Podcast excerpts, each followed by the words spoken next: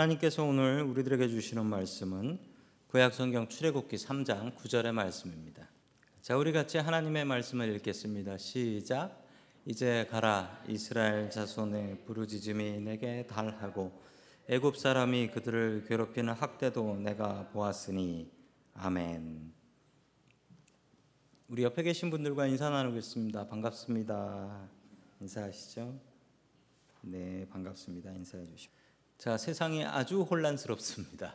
우리 혼란스러운 중에도 예배를 통하여서 하나님과 나의 귀한 관계를 회복하게 하여 주시니 감사를 드립니다.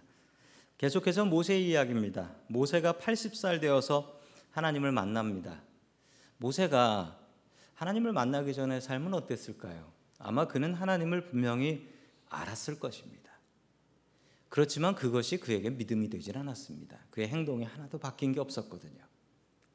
하나님을 만나야 되는 이유가 여기 있습니다. 모세의 인생은 나이 80에 하나님을 만나고 변화되었습니다. 만나면 바뀝니다. 내가 예수 믿고서 신앙생활을 하는데 내 인생이 변하지 않는다. 내 삶이 바뀌지 않는다. 그렇다면 분명한 것은 만나지 못했거나 제대로 만나지 못했기 때문입니다. 여러분 하나님을 만나시면 변합니다. 모세처럼 하나님을 만나고 우리의 인생이 송두리째 변화될 수 있기를 주의 이름으로 축원합니다. 아멘. 어, 첫 번째 하나님께서 우리들에게 주시는 말씀은 당신의 사명을 찾으라라는 말씀입니다. 당신의 사명을 찾으라. 우리 출애굽기 3장 9절의 말씀을 다시 한번 세번역 성경으로 읽습니다. 시작. 지금도 이스라엘 자손의 부르짖는 소리가 나에게 들린다. 이집트 사람들이 그들을 학대하는 것도 보인다. 아멘. 출애굽기에서 계속 반복되는 말 하나가 있는데요. 지난 시간에도 나왔고 이스라엘 백성들이 부르짖으니 들으니라. 이뭐 구약 성경에 자주 나오는 말씀인데 부르짖으니 하나님께서 들으셨다라고 합니다.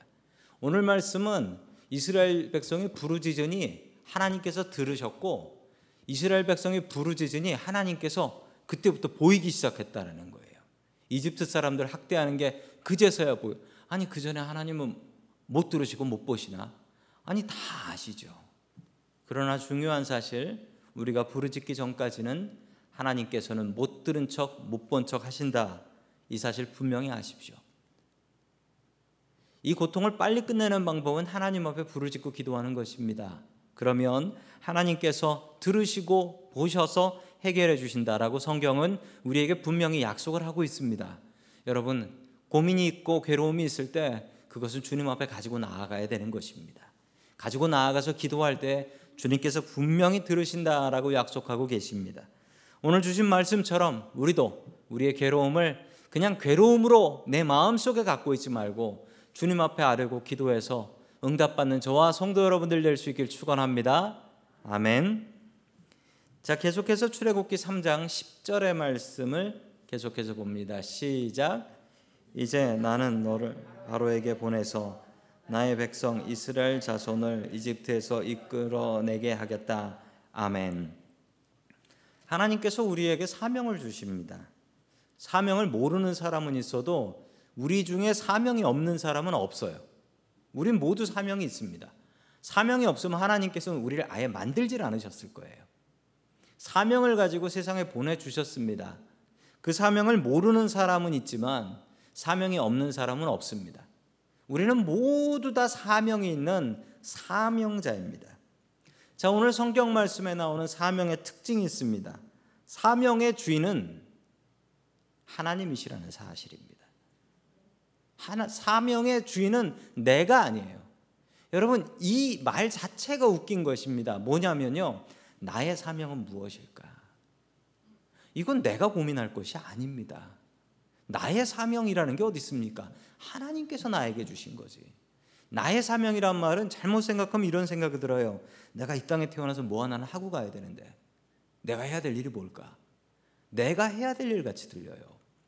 여러분 사명은요 하나님께서 하신 것입니다. 오늘 출애굽기 3장 10절에 하나님께서 모세한테 사명을 주시는데 이 사명을 하나님께서 모세하고 전에 상의해 본 적도 없으세요. 심지어는 모세의 인생 80년이 그냥 후딱 날라갔는데 아, 진작 알려주시지. 이 모세가 들으면 화날 일입니다. 왜 진작 안 알려주시고 나이 80이 돼가지고 이 얘기를 하시냐고요. 여러분 사명에는요 나이 제한이 없어요. 사명은 은퇴가 없어요. 사명은 은퇴가 없어요. 교회는 은퇴가 있어요.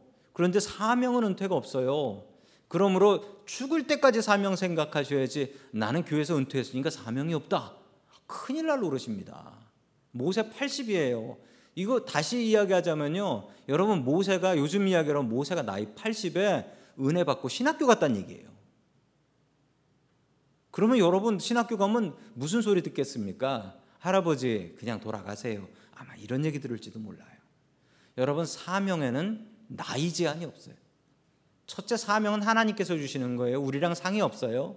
그 다음에 사명은 나이 제한이 없어요. 또 하나 사명은 나의 동의도 없어요. 모세한테 물어보지도 않아요. 그냥 하나님께서 정하시고 선포해 버리셨습니다. 그러므로 여러분 착각하지 마십시오. 내가 무엇을 할까가 사명이 아니라는 거예요. 그건 내 희망이지. 사명은 하나님께서 그냥 나한테 주신 거예요. 나에게 사명이 있습니다. 그 사명 찾으십시오. 언제까지 이 사명 하셔야 되냐면 우리 죽기 전까지입니다. 죽기 전까지. 그리고 죽고 나면 하나님 앞에서 평가를 받게 될 거예요. 얼마나 많이 이 사명을 이뤘는가. 여러분 우리 가정에는 사명이 있습니다. 그 사명을 아십시오. 가정의 사명이 무엇인 줄 아세요? 아이들 공부 잘 시켜가지고 좋은 대학 가가지고 좋은 직업 갖고 살아가는 것 여러분 그거 사명 아니에요. 그건 세상 사람들이 말하는 출세지. 하나님께서 우리 가정을 통해서 무엇을 원하실까 생각하셔야지. 하나님께서 나와 내 자식들을 위해 통해서 무엇을 원하시는가? 여러분 그것을 생각하는 사명의 사람들 될 수 있기를 주의 이름으로 축원합니다. 아멘. 두 번째 하나님께서 주시는 말씀은 하나님의 시간을 기다리라라는 말씀입니다. 하나님의 시간을 기다리라. 저는 종종 제 인생에서 좀 후회되는 일들이 있습니다. 조금 더 나는 왜 군대를 그렇게 길게 갔을까? 저는 장교를 다녀왔거든요. 어, 저는 40개월을 근무를 했습니다. 군대에서. 요즘은 어, 저의 근무 기간에 딱 반을 근무하는 군인들이 있더라고요. 예. 근데 그게 길대요. 아, 난 40개월 했는데. 그 생각 생각하면, 아니, 그냥 그거 20개월 짧은 거로 하고서 신학교를 일찍 가서 주의 종이 됐으면 얼마나 좋을까. 이 생각도 들고요. 그리고 저는 왜 군대를 제대하고 직장에 갔을까? 이 생, 이후에도 듭니다. 조금이라도 빨리 주의 일을 할 걸. 이런 생각이 드는데, 이런 생각을 할 때마다 드는 저의 생각은 제 시간표를 보고 있어요. 제 시계를 보고 있다라는 것입니다. 여러분, 우리가 이렇습니다. 우리는 우리의 시간을 봅니다. 그리고 우리의 시간표를 보고 우리의 달력을 봅니다. 한번 생각해 보셨습니까? 하나님의 시간과 하나님의 달력은 어떨까?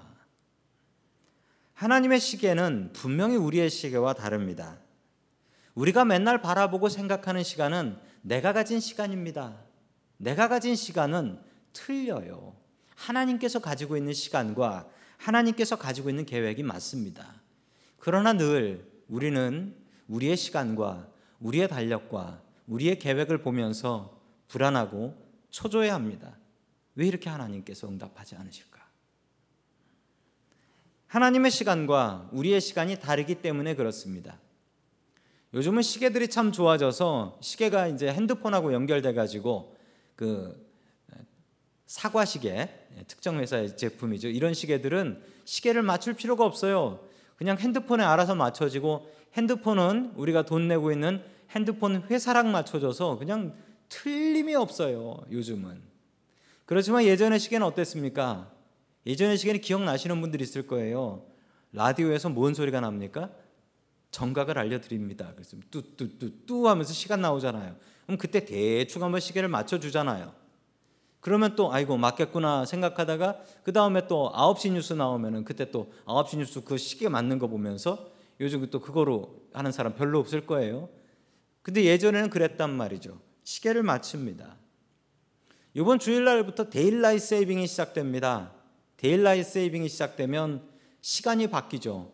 시간을 맞추지 않으면 엉뚱한 시간을 보고 교회 오면 이제 밥 먹을 시간에 도착해서 음, 그래도 잘 왔어라는 소리를 들으면서 이제 뭐 그때 낸 헌금은 헌금이 아니라 밥값이라고 하더라고요. 예, 시계를 잘못 보면 예배도 망치게 됩니다. 시간 잘 맞춰야 돼요. 모세는 어떤 생각을 했을까요? 모세는 이집트 왕자로 입양이 된 이후에 모세는 스스로 나이 40이 되었을 때 이쯤 배웠으면 다 배웠다. 나는 이제 내 백성의 지도자가 될 수가 있다라고 착각했던 것 같습니다. 그러면서 길에 나가서 히브리 사람하고 이집트 사람하고 싸우는 것을 보면서 이게 다 내 백성인데 내가 중재자다가 말 안 들으니까 때려 죽인 거예요. 자기가 생각하기에 이제 나이 40 나는 왕이 될 수 있겠구나 라고 착각했던 것입니다. 이집트 궁전에서 왕 될 수 있는 교육도 받았죠. 힘이 좋아서 이집트 사람 하나 죽이는 건 일도 아니었죠. 그리고 누구의 도움도 받지 않고 그 죽은 이집트 사람을 자기가 끌고 가서 모래 속에 묻어버렸단 말입니다. 힘이 있었습니다. 나이 40에. 그리고 나라에서 배운 궁전에서 배운 지혜가 있었습니다. 스스로 생각하기에 아, 이제 나는 왕이로구나. 착각했던 것이죠. 그러나 모세가 착각했던 것이 있습니다. 모세는 자신의 시계를 바라보았지 하나님의 시간은 바라보지 않았다라는 사실입니다. 우리는 종종 똑같은 잘못을 저지릅니다. 나의 시간과 나의 계획을 세워놓고 그리고 하나님은 왜 이렇게 안 움직이실까라고 착각을 합니다. 여러분 이 말씀이 여러분들에게 계획 없이 사십시오. 너는 다 계획이 있구나 뭐 그런 영화도 있더라고요. 그 계획이 중요 계획 세우지 말라라는 말씀이 아닙니다. 계획을 세우는 건 내 자유고요. 그걸 들어주시는 건 하나님 자유입니다. 그걸 아셔야 돼요. 그리고 우리의 계획은 매번 수정해야 돼요. 하나님의 계획으로. 나이 80이 되어서 모든 인생의 의욕을 잃어버리고 지팡이를 짚고 다니며 양도 한 마리 없어서 장인어른의 양을 얻어서 키우고 있었던 모세. 이제 모세는 아무것도 의욕이 없었습니다. 그때 하나님께서 모세를 찾으셔서 이제 준비되었네라고 하는 그 모습을 보면서 모세는 얼마나 당황스럽고 화가 났을까요? 왜 하나님은 지금 이러실까? 여러분 하나님의 시간과 나의 시간은 다릅니다. 늘 하나님의 시간이 맞고 옳습니다. 그러나 우리가 볼 줄 아는 시간은 오직 나의 시간밖에 없습니다. 그게 문제입니다. 우리는 시계를 맞춰야 합니다. 우리의 시계를 가지고 살아야 되고 우리도 시간 보고 살아야 되는데 이 시계를 어디다 맞춰야 되냐면 하나님의 시간에 맞춰야 합니다. 하나님의 시간에. 이렇게 시계를 맞추는 것을 무엇이라고 하는 줄 아십니까? 두 글자로 기도라고 합니다. 기도. 우리가 기도를 하면서 하나님과 시간을 맞추는 겁니다. 하나님, 이거 응답해 주실 때 됐잖아요. 라고 하면 하나님께서 어, 조금 더 기다려. 그러면 시계를 다시 또 앞으로 당겨 놓는 거예요, 우리가. 조금만 더 기다려.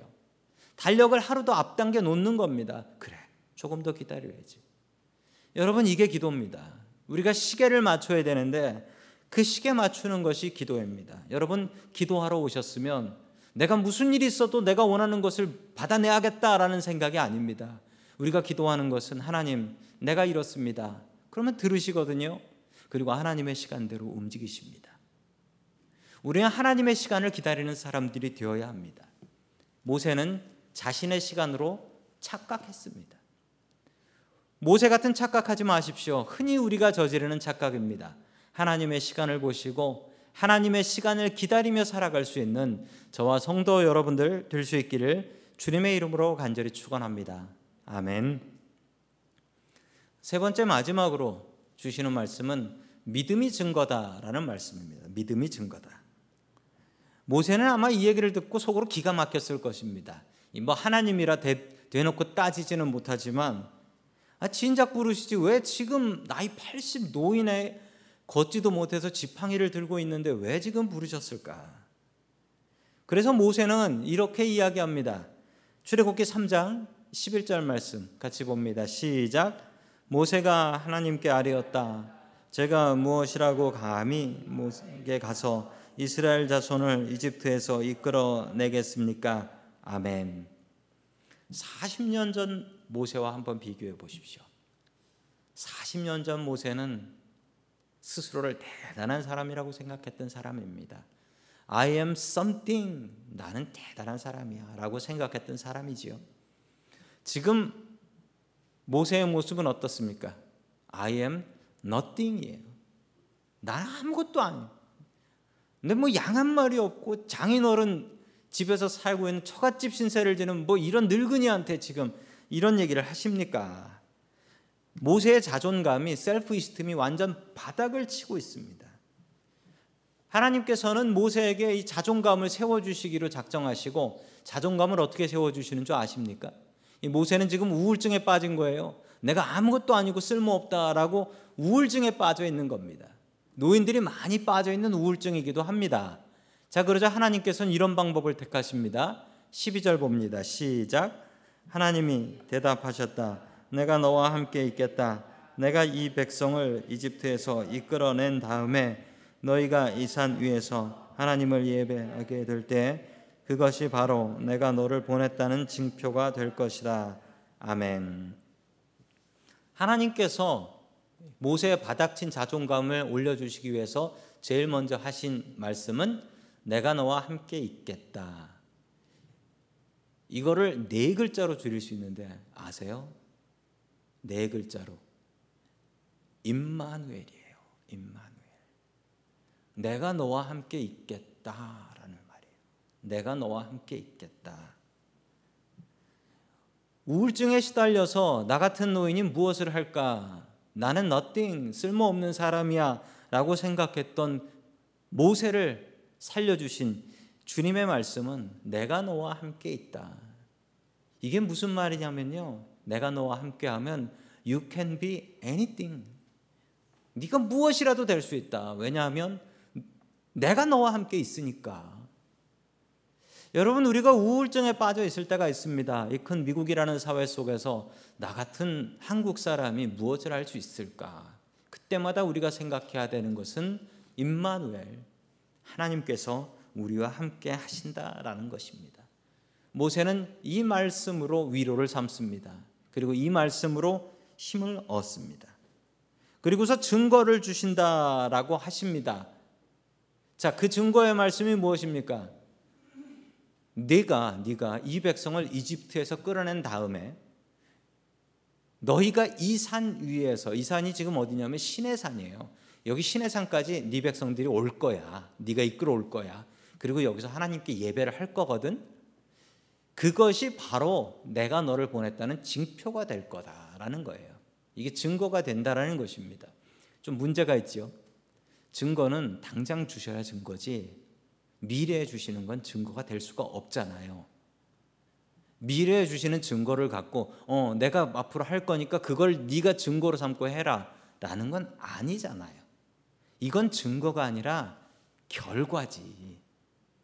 네가 나를 믿고 따르면 이런 결과가 있을 거야라는 결과지. 이건 증거가 아니지요. 보세요. 이 성경에 보면 영어로 보면 다 will이라고 돼 가지고 이 미래형이라고 나오잖아요. 그런데 왜 이렇습니까? 여러분 여기서 중요한 사실이 있습니다. 믿음이 있으면 이게 증거가 된다라는 거예요. 믿음이 있으면 여러분이 순서를 보십시오. 이걸 보고서 아니 이건 증거가 아니잖아. 이걸 내가 믿고 어떻게 해? 그럼 내가 못 오고 죽으면 이집트에서 죽으면 출애굽 못하면 끝이네. 여기까지 오면 어떻게 그게 증거? 여기까지 오면 그게 온 거지. 어떻게 그게 증거가 되냐고요. 그런데 여러분 모세가 이걸 믿어요. 믿으니까 이게 증거가 돼 가지고 1년 뒤에 그 자리에 왔잖아요. 백성들 데리고 시내 산에. 그래가지고 거기서 예배를 드렸잖아요. 그때 모세의 마음은 어땠을까요? 이게 증거로구나 생각하게 된 겁니다. 여러분 믿음이 있으면 앞으로 일어날 일들이 증거가 됩니다. 그리고 그 증거를 받아서 다시 또 믿음을 갖게 됩니다. 더 큰 믿음이 되는 거죠. 믿음이 선순환을 하는 거예요. 믿음이 악순환하는 사람이 있습니다. 믿음이 없어. 그러니까 못 믿어. 못 믿으니까 기적이 안 생겨. 그러니까 더 믿음 없어. 그러다 교회 나가. 믿음 있는 사람은 일단 믿고 봐. 그래서 증거를 받아. 그럼 믿음이 더 커져. 그럼 더 큰 걸 믿어. 이게 믿음의 선순환이에요. 여러분 작은 믿음이라도 여러분 마음속에 믿음을 키우십시오. 그리고 그것으로 도전하십시오. 도전하면 그것이 증거가 됩니다. 앞으로 있을 일이 나의 증거가 된다라는 것입니다. 1년 뒤에 백성들을 데리고 시내산에 왔던 모세의 마음은 어떠했을까요? 여러분 그 마음 여러분들의 믿음이 될 수 있길 주의 이름으로 간절히 축원합니다. 아멘.